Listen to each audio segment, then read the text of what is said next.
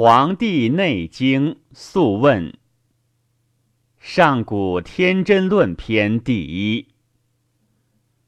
昔在黄帝生而神灵，弱而能言，幼而徇齐，长而敦敏，成而登天。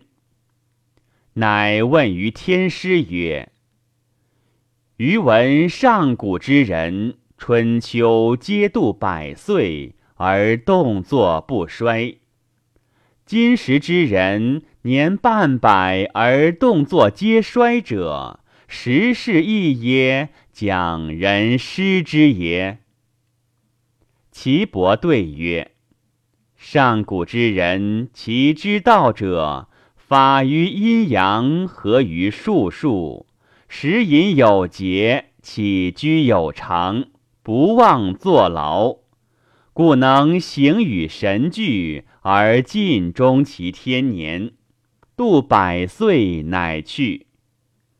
今时之人不然也，以酒为浆，以妄为常，醉以入房，以欲结其精。以好散其真，不知持满，不识欲神，勿快其心，逆于生乐，起居无节，故半百而衰也。夫上古圣人之教下也，皆谓之虚邪贼风，避之有时；恬淡虚无，真气从之。精神内守，病安从来？是以志闲而少欲，心安而不惧，行劳而不倦，气从以顺，各从其欲，皆得所愿。故美其食，任其服，乐其俗，高下不相慕，其民故曰朴。是以嗜欲不能劳其目，淫邪不能惑其心，于志贤不孝，不惧于物，故合于道。所以能年皆度百岁而动作不衰者，以其德全不危也。帝曰：人年老而无子者，财力尽耶？将天数然也。岐伯曰：“女子七岁，肾气盛，齿更发长；二七而天癸至，任脉通，太冲脉盛，月事以时下，故有子。三七肾气平均，故真牙生而长疾。四七筋骨坚。”发长疾，身体盛壮；五七阳明脉衰，面始焦，发始堕；六七三阳脉衰于上，面皆焦，发始白；七七任脉虚，太冲脉衰少，天癸竭，地道不通，故形坏而无子也。丈夫八岁，肾气实，发长齿更；二八肾气盛，天癸至，精气溢泄，阴阳和，故能有子。三八肾气平均，筋骨劲强，故真牙生而长疾。四八筋骨隆盛，肌肉满壮；五八肾气衰，发堕齿槁。六八阳气衰竭于上，面焦，发鬓斑白；七八肝气衰，筋不能动；八八天癸竭，精少，肾脏衰，形体皆急，则齿发去。肾者主水，受五脏六腑之精而藏之，故五脏盛，乃能泄。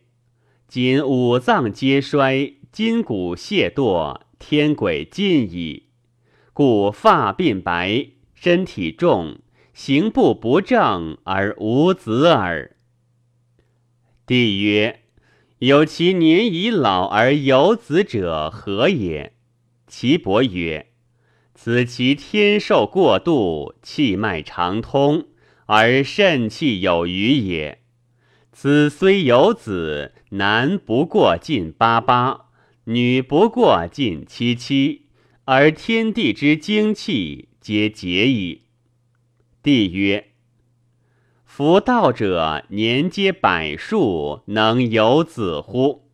岐伯曰：“夫道者能却老而全行，身年虽寿，能生子也。”皇帝曰：“余闻上古有真人者，提挈天地，把握阴阳，呼吸精气，独立守神。”肌肉若一，故能受蔽天地，无有终时。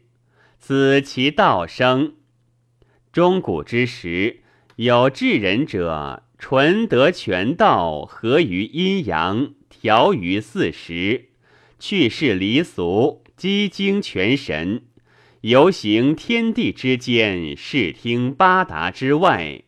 此盖益其寿命而强者也。亦归于真人。其次有圣人者，处天地之和，从八风之理，是世欲于世俗之间，无会嗔之心，行不欲离于世，披服章，举不欲观于俗，外不劳形于世，内无思想之患。以田鱼为物，以自得为功，形体不闭，精神不散，亦可以百数。